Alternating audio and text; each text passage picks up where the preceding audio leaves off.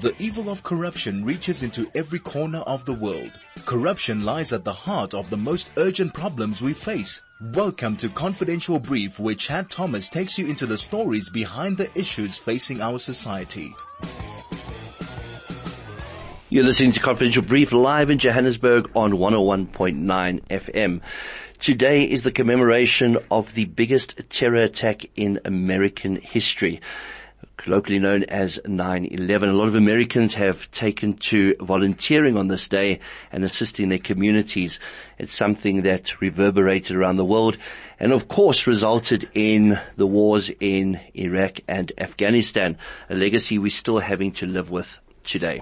A little bit later in the show, we're going to be chatting to Laurie James about the scourge and the increase in human trafficking and how it impacts um, different countries around the world and what's been done to fight this absolutely despicable, barbaric crime. Looking back at the weekend, uh, we were all waiting in eager anticipation for Dr. Nandipha's uh, bail application, what the findings would be, and of course, no surprise, bail has not been granted. Why has bail not been granted? Well, the woman has shown that she's a flight risk, and she has flip-flopped. First, she was abducted by the police and the Tanzanian authority to be brought back to South Africa, or that's according to her version of events. But now she changed her story to say that it was actually Thabo Bester that abducted her and took her to Tanzania. That would have meant that the Tanzanian authorities, together with the South African authorities, would have been her saviors, not her captors. This kind of flip-flopping is not doing well. And it's definitely, definitely going to catch up to her when this matter is finally set down for trial. That is, of course, if she doesn't take a, a plea arrangement before then. Very interesting news coming out this weekend that our government is considering raising VAT. We know that our government financially is in somewhat of a pickle and they say to continue with the grants that they are paying in terms of SASSA to those who are unemployed, they would need to increase our VAT. What was also of concern is over the weekend, um, during the commemorations of the ANC Youth League, the current head of the Youth League stated that they want to increase unemployment grants to 1,500 rand and for unemployed graduates to 4,500 rand. Where we meant to get this money, I do not know, but it's something we need to focus on. I'd like to remind you the views expressed on the show aren't necessarily those of mine or that of Chai FM. You're listening to the Confidential Brief with Chad Thomas on Chai FM. If you're just joining us now, it is September 11th, 2023, just past the midday mark. And we're joined in the studio today by Laurie James. She is a digital crime specialist who specializes in human trafficking. A very good afternoon to you, Laurie. Good afternoon, Chad. It's an absolute pleasure to be with you today. Laurie, it's, it's quite frightening when one speaks about an expert in human trafficking. People don't realize just what a problem this has become and how the world has has seen an explosion of this, not just as a result of crime being on the increase, but also because of the way people are able to hide their tracks using the cyber world. So let's start off by, by understanding what we mean by human trafficking and what role investigators such as yourself play in combating the scourge. Okay, so let's start off with a basic, very basic definition. So what human trafficking is, is the recruitment of any person for purposes of exploitation. That's really what it is. And one of the very common misconceptions is that you actually need to move the person. In other words, the word trafficking kind of leads you to a very serious misconception. A person today, given the cyber world, can actually be trafficked from within their own home. And we saw a huge increase in this in, in the cyber trafficking side uh, during COVID.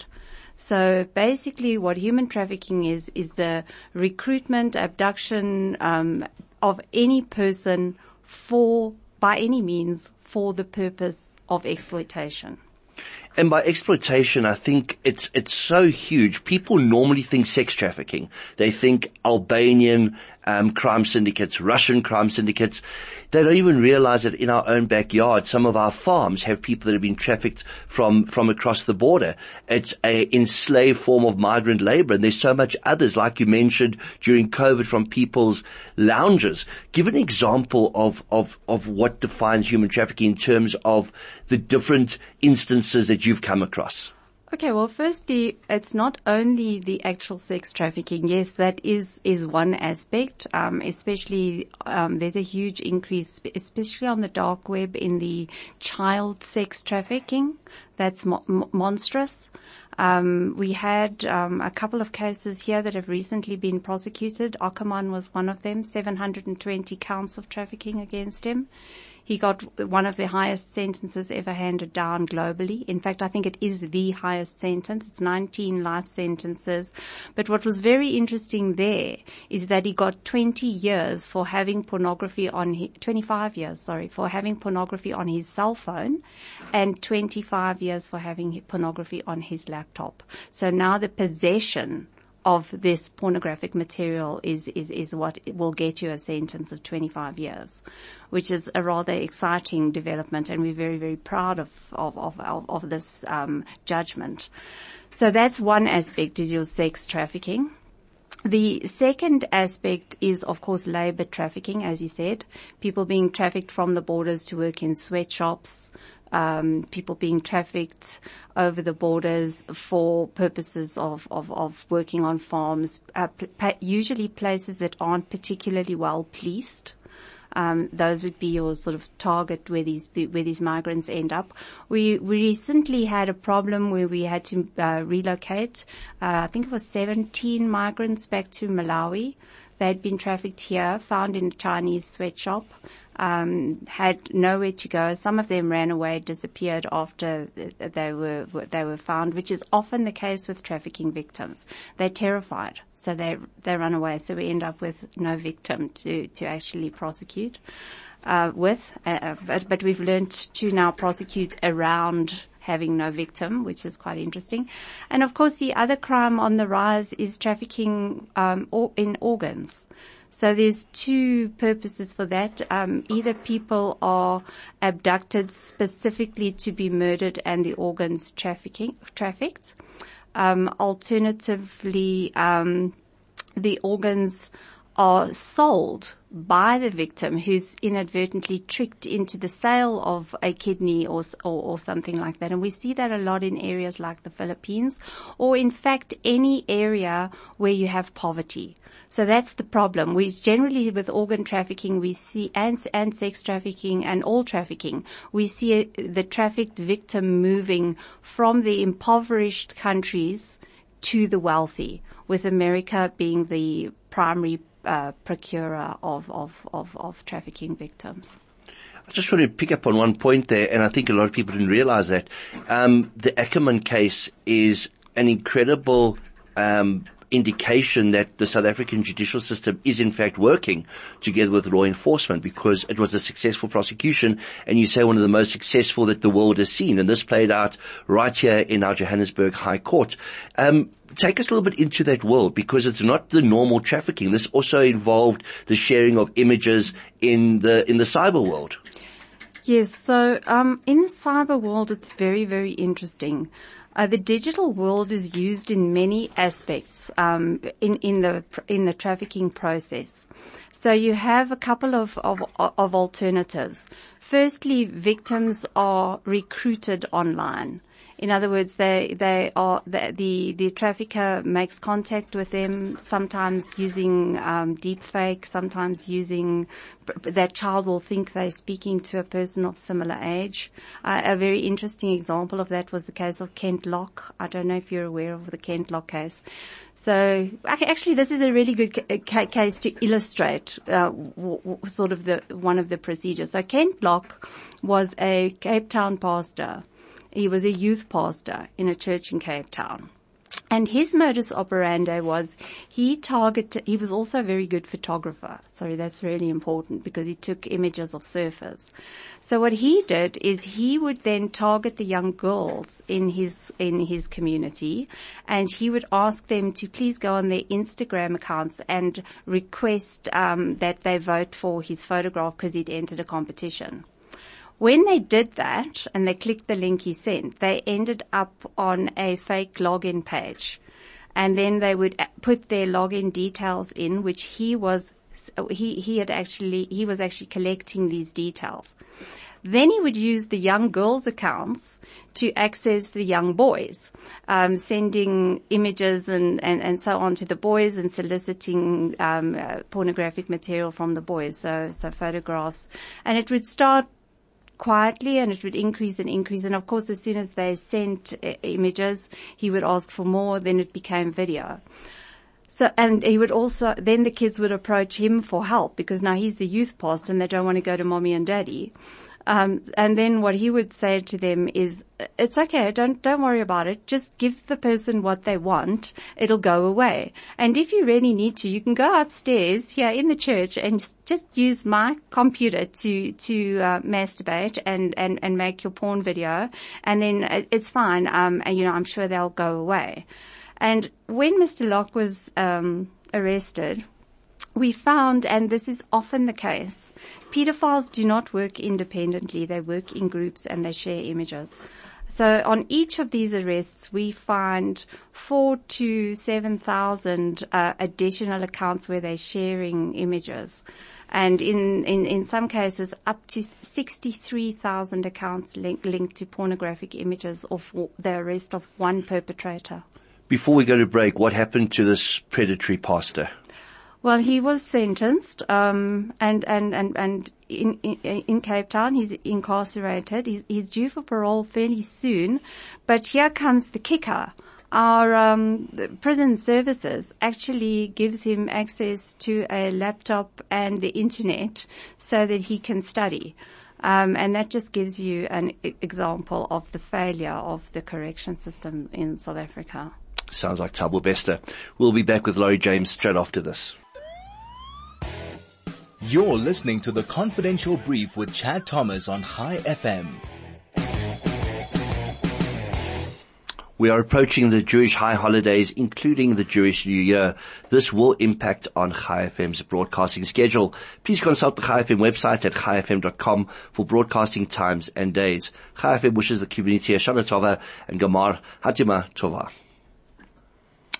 Today I'm in conversation with Laurie James. It's a disturbing conversation. It's a conversation about human trafficking and how the cyber world, which has done so much good in bringing us all together, has also played a role in helping to spread um, terrible crimes such as human trafficking, the sharing of child pornography, and of course the sharing of people's particulars used by a host of international criminals for all kinds of crimes, including money laundering. It's a very fascinating conversation. I want to move now more into the cyber world. Tell us a little bit more about the dark web. What have we discovered about the dark web? Are people still using the dark web or are they now using other channels?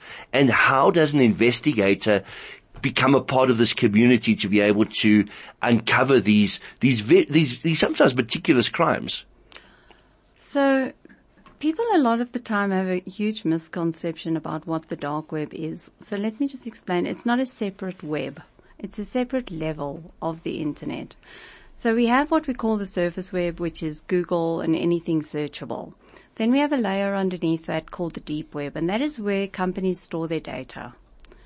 Um, so if you can hack uh, the deep web, you'll get the data. It's anything that requires a login. So your data is stored on the deep web on Facebook, where you, your login data, for example. The dark web is a separate level. It requires a different browser. Uh, the, the sites on the dot, the dark web are not dot coms and dot nets and dot, you know, the, the, that we understand on the surface web. They are, or the clear net as we call it, um, they are um, dot onion sites. So you require a very specific browser to actually access the, the, these .onion sites. The most common of those browsers is Tor. There are others. So you would need to download the Tor browser. The problem with the dark web is that you need a certain level of skill to move around in it. You also need a very high level of security. So we do not recommend accessing the dark web, for example, on a Windows machine. You need a more secure Kali Linux type machine and you need to scrub the drive every time that you're on it. Because the second that you enter into this area, you are monitored, probably by thousands of hackers the second you land there. So they will pick up, if you're not properly protected, they will pick up everything from you. So the dark web is not only a criminal area. This is also a huge misconception. The dark web was actually um, was actually put into place by law enforcement and was a way of law enforcement sharing um, information. But what happened is that criminal networks um, took advantage of the anonymity pro- provided by the dark web, and I'll explain to you if you want me to how the Tor browser provides some of that am- anonymity. But what uh, what what happens? Um, so the dark web it has good uses. If you're a journalist in a in a country that's war torn and you need to get information out, you can use the dark web when they when when your when that country um, restricts access on the surface web. So it's used for good and bad. So it's not a totally evil place. Unfortunately, criminal networks have found a way to exploit it. So dark web, the dark uh, web net, dark net, has become an area where criminals sell their services. And um, on the dark web, if you can dream it, you can buy it. Um, whether you want to um, pay for a snuff film to have somebody murdered on tight, and that's usually pay per view, and the audience participates. You know, these are the kinds of depths of, of, of depravity. The audience will actually participate in murdering the person and say, stab her here, do this, do that, strangle her, bring her back, give her mouth to mouth, and, and they'll actually participate in the murder. So that would be the snuff film. That would be the really dark end. Um, and then, you know, there's a lot of uh, pornography, a lot of pedophilia, a lot of selling of victims, a lot of selling of organs, um, drugs, arms dealers, um, information, and, and, and interestingly, one of the the very big um, uh, sale points on the dark web is actually data. So if you want to know where your hacked data ends up, it's usually on the dark web where they sell packets. Uh, that you can normally buy credit cards in packets at a fraction of what is available on that credit card. So your credit cards, your your details, your logins, these are all um, uh, sold on on on on the dark web. So it's, yes, it is used. It's, it's, it's really scary listening to this. And you're talking about people that can access it and that they'll be monitored by hackers and their information stolen. My question is, of course, do we have law enforcement that's in there that's monitoring people who are trying to access this this bottom layer? You you used the the dot onion, and I'm almost using it as an analogy. It's like peeling away um, pieces of this of this of this um, underworld. And when I mention that their crimes are meticulous, it's because of their knowledge of the internet and of this this area um, that that we refer to as the public as, as as the dark web. How do investigators such as yourselves how are you able to cloak yourselves and get in there without giving away any trade secrets? Is it monitored? Is there something happening to prevent these guys from operating?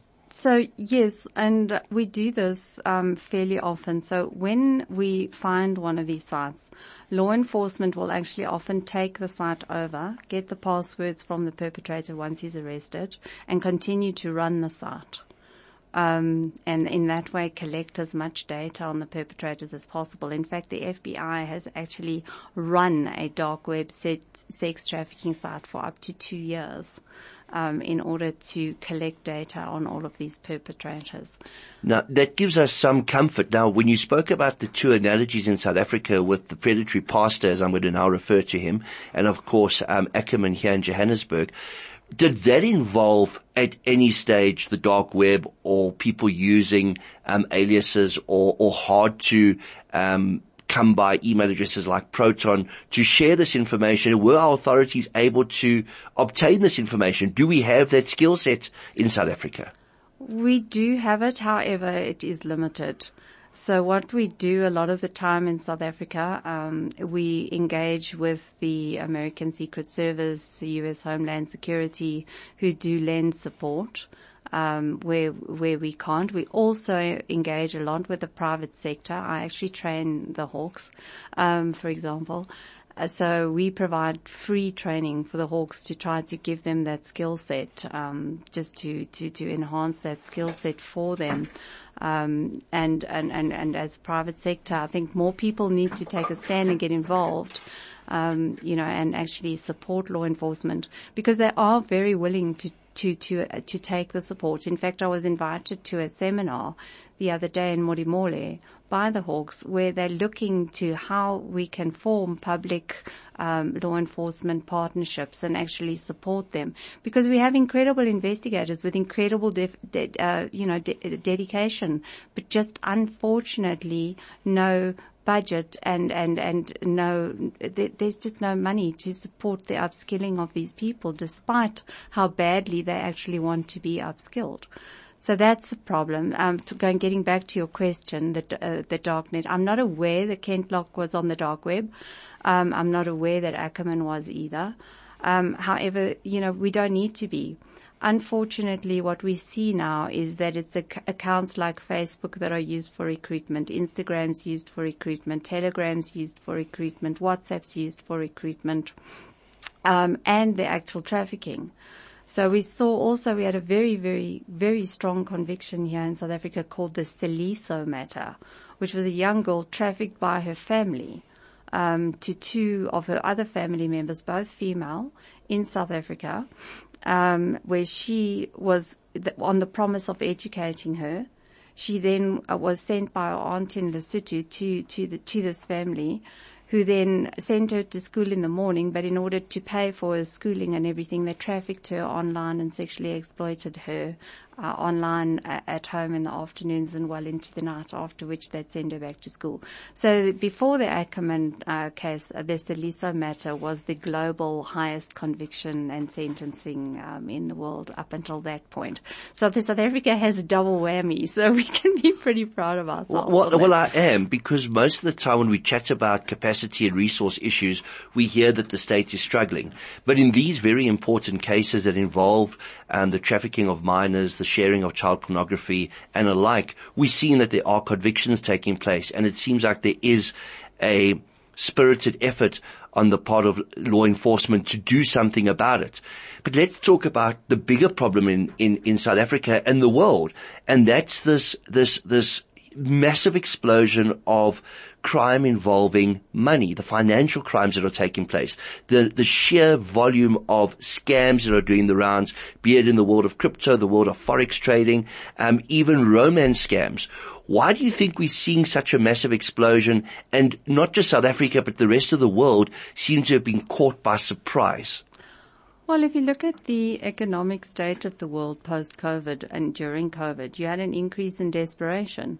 As soon as you have an increase in desperate people, they'll start to look for other ways of making money. Um, you know, and then you just get the psychopathic criminal that, that enjoys exploiting people. And you get the sadist that enjoys inflicting pain on people. So it would totally depend on the, the, motivation of that perpetrator, but basically it's financially motivated, as you say. And COVID unfortunately did its damage. Now to just give you an idea of the financial implications of one trafficking victim.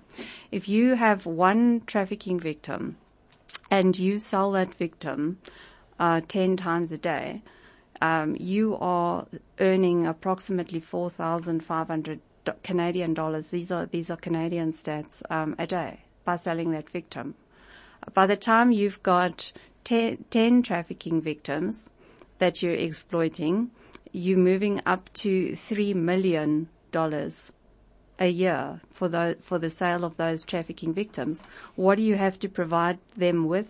less than nothing. You need to make sure they're fed, not overfed, because most people don't find sex, you know, overly uh, fat people sexy. So they don't even feed them much. They keep them clean. Um, often the, you know, you have to pay your team because what we see in the trafficking is that the damage is sometimes so bad, especially on juveniles, that they will rape the person, um, the, the, juvenile, and then um, what they'll actually do is have a doctor on standby to stem the bleeding and stop the the, the, the, you know the, the, put put out the fire before they and treat them on scene and get them back to work as soon as possible. So, you know, you've got a, you've got, and then you've got to pay off law enforcement, of course, which is often involved, um, and making their profit as well. So it's a very profitable industry. Um, and as I said, it's, it's, not very difficult to run. You need a doctor, you need a, a lawyer, obviously if you're caught, um, you need a victim, you need a perpetrator, and unfortunately you need predators, and, and the world is full of predators, both financially and, and yes. At the moment there's a big scam going on in TikTok. Please be careful um, in South Africa at the moment. So there's some people advertising um, repossessed vehicles on TikTok and and um, Facebook. Um, these these vehicles don't exist. Um, they they get you to make the first payment, then they charge you VAT, then they say the the the, the vehicle was uh, uh, advertised at the incorrect price. You must pay another ten thousand rand, and by the time you realise what's happened to you, um, you t- sixty thousand in the hole with no vehicle and no way of tracking them. Um, our hackers fortunately can track them. So we assist law enforcement uh, from that end as well. So these kind of advanced fee scams have done the rounds for years, just under different guises. They four nines. Um, once you're hooked, you carry on paying. Um, it's insurance, it's security, it's it's all these different things. Are we seeing a a a shift in the in the outlook we have from local law enforcement to make use of experts in helping to solve complex financial crimes locally? You have to make use, especially when it's complex, because law enforcement simply does not have the capacity. I mean, you can look at it from a financial point of view. You can look at it from a homicide point of view. I mean, an average detective in South Africa today, homicide, murder and robbery detective, has 300 dockets on his, on his desk. How on earth is any person supposed to co- uh, work with 300 dockets? You may have five minutes per case per month, if you're lucky, to dedicate. So it's not that our law enforcement isn't willing. It's that the volume of our crime is so high. And unfortunately, um, people follow the examples of their role models and they've made the ANC a role model. And unfortunately for us, the ANC are the master criminals. So everybody's seeing, well, I can do what I like. I don't get prosecuted. Somebody's going to protect me. So let me follow what my role models are doing because they're all getting wealthy. Why must I lie at the bottom and be poor? So what you're saying is low prosecution rates are encouraging more people to take chances because there's no consequence, there's no accountability. No, I'm saying there's no political will to prosecute. Because if we did have a political will to prosecute, unfortunately, three quarters of our pros- of our politicians would be in prison. Do we have enough investigators to investigate the amounts of crime, enough prosecutors to prosecute those crimes, and enough presiding officers to hear those matters? No, we don't, because again, what did, what, what, what did this government do? They eroded the justice system. So they put the most incompetent people that they could find into these, into justice, into the police, into the investigative units and into the National Prosecuting Authority, where you're basically guaranteed that somebody somewhere is going to make a mistake. So your chance of a successful prosecution at the moment in South Africa is under 1%. So what we're saying is those successful prosecutions when it came to the trafficking was because there were specialized units involved together with private sector support. Absolutely. It's private sector support and it's dedicated police officers that will take a case by the neck and actually really work it um, and work unbelievable hours, not sleep, um, bring in any resource that can help them. And they do. And I take my hat off, off to these law enforcement officers. They're incredibly dedicated, but they're just hamstrung. When we come back, we're going to be talking about upcoming courses for law enforcement in South Africa, both in the public and private sector, and what can be done to combat this ever increasing threat. You're listening to the confidential brief with Chad Thomas on Chai FM. We're chatting today to Laurie James, and we've been through the absolute ringer, chatting about child pornography, chatting about human slavery, chatting about crypto crimes. And now I want to hear about what can be done to overcome the situation. What kind of training is taking place? Is this training between the public and private sector? Are we going to see more people within the public sector upskilled? And do they have the support of the private sector? Well, yes, they do have the support of the tri- private sector. Um, my company does a lot to try and help wherever we can. Um, we have a lot of partnerships. We have international partnerships. We bring in uh, people to upskill. Um, we actually we're having an event. We're actually having three events. Um, from the 24th of October to the 26th of October is the first one. That is a cybersecurity conference where we're bringing in a guy called Kacper Gradoń. He's uh, one of the top cyber experts in the world. Um, he's a UCL Fulbright professor. He's the head of cybercrime in um, in, in in Warsaw. He's uh, he tests cyber warfare strategies. Um, he's he's got a CV um, that is unbelievable. I've brought him in before. I brought him into Botswana when I was living in Botswana. Um, he had everybody gobsmacked. He's coming in to do three talks. Um, we'll start with state security, uh, looking at artificial intelligence as well, and then a third talk on future crimes and what we can expect. So that is a, uh, for anybody that's interested in cyber, that's a must, a, a must attend. Um, also speaking at that conference, we're bringing in, uh, Elisa Gibiorchik. Now, Lisa is the top trainer to Interpol, the CIA, um, the Can- Canadian Mounted Police. She will be speaking at the conference as well. But then after that, we're presenting at First National Bank um, pre- premises in in Menlyn.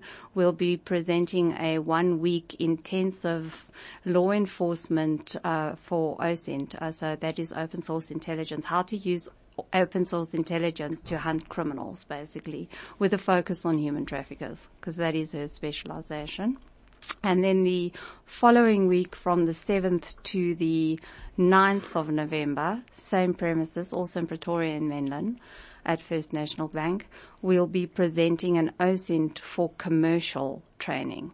So this will teach all your commercial investigators, your due diligence people, your your uh, it's human intelligence focused as well. So if you if you're working in human resources and you want to vet somebody, how to use OSINT for those purposes, because one of the skills that is n- absolutely critical in the world today is the use of open source intelligence um, and how to use it to protect your organization, monitor your digital reputation, and actually hunt the perpetrators as well as profile.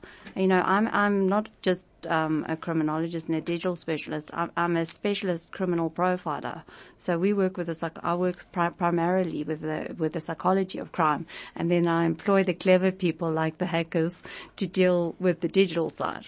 So Alyssa and I will be teaming up. It's a first. It's a global first where we'll be presenting the offender profiling side and the OSINT side together. So you'll have both the skills in one room.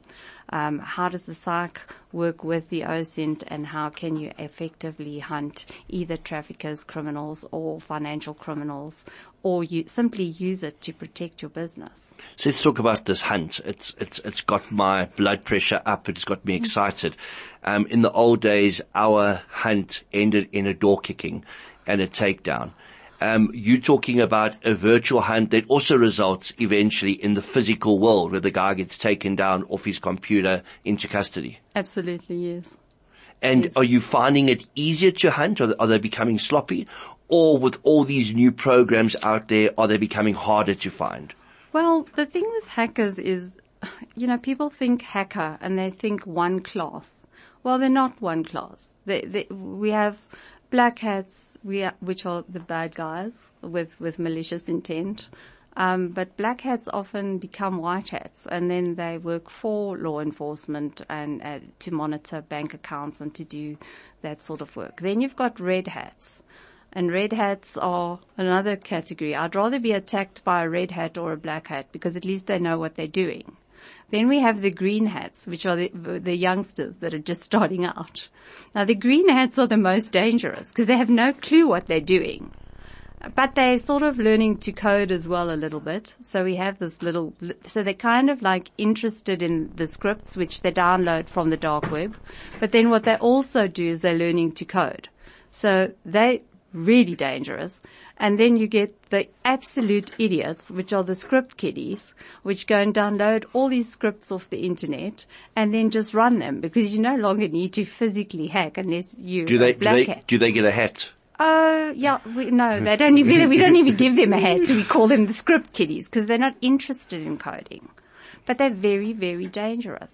And now, I mean, I, I know probably the audience all by now know of a program called ChatGPT. So ChatGPT has a, a little sister program that's popped up. It's called Worm GT, GPT. So there you can actually pay your 60 euros, I think it is. You can pop into Worm GT, GPT and ask it to write any malicious code you wanted to write and it'll happily do it. So, you know, um, yeah, it's, it's, it's, it's, as you say, um, it's, it's, it's much easier to catch certain, certain classes of hackers than other classes. But yes, the takedowns are increasing and, and, and we are doing a better job, but you cannot even hope to succeed without some sort of knowledge of open source intelligence, how it works and, and, and how to actually use it effectively to protect your business.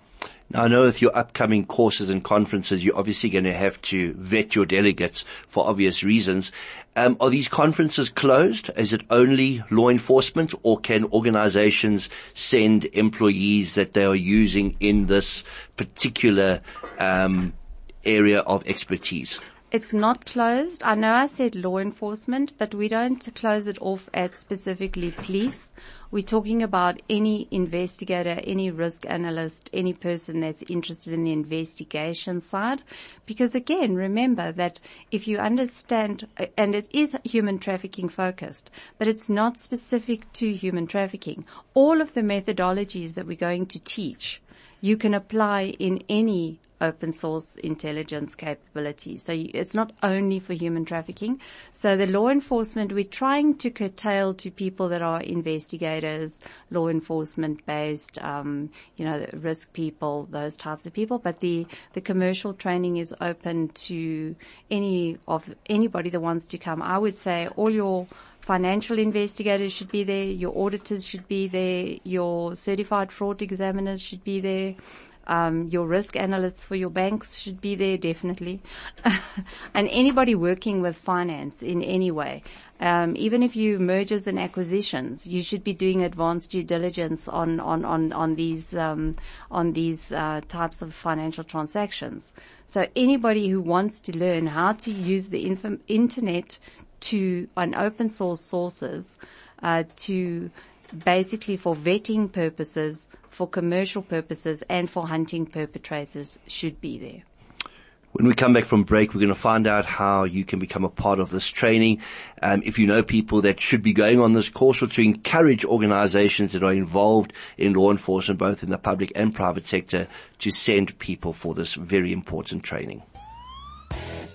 You're listening to the Confidential Brief with Chad Thomas on Chai FM.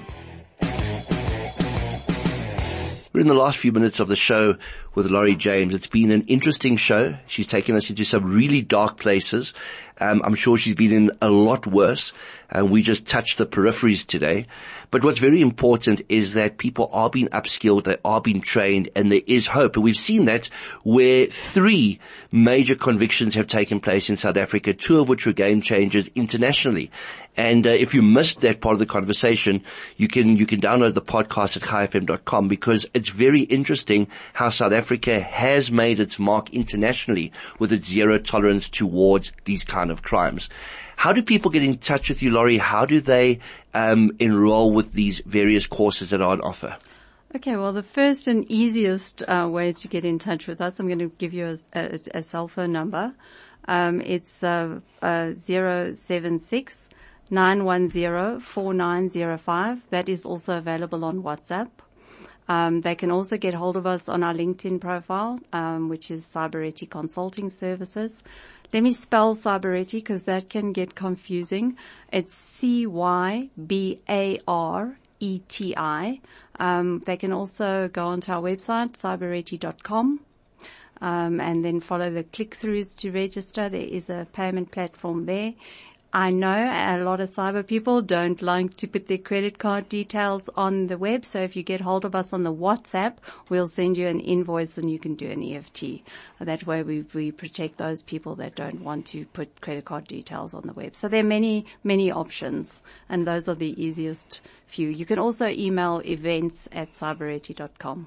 We will upload that to our socials. But before we close off, if you had to give advice to parents of, of young kids who are about to venture out into the digital world. They're getting their first cell phone or they're going onto the iPad for the first time. What kind of advice do you want to give those parents? Monitor your children. Monitor their phones. Giving a child a phone's phone today is tantamount to giving a, a child a nine mil. In fact, it's probably more dangerous. Um, because a nine mil you would as a parent feel obligated to make sure what they're doing. Unfortunately today you need to monitor your children. You need to check those phone call phones. There needs to be a policy in the home. Never is a child to take a phone to bed. What these kids get up to at night under the covers with their cell phones and the online perpetrators will absolutely horrify you. Um, and the most important thing is, is, is play open cards. Take that phone, check that phone, check for the hidden apps, things like calculator. Have a look at what the dangerous apps are. One of the most dangerous is one called Whisper, um, where children are encouraged to tell their deepest, darkest secrets, and those are used against them. Um, WhatsApp, again, WhatsApp is, and Facebook and Instagram work the best with law enforcement.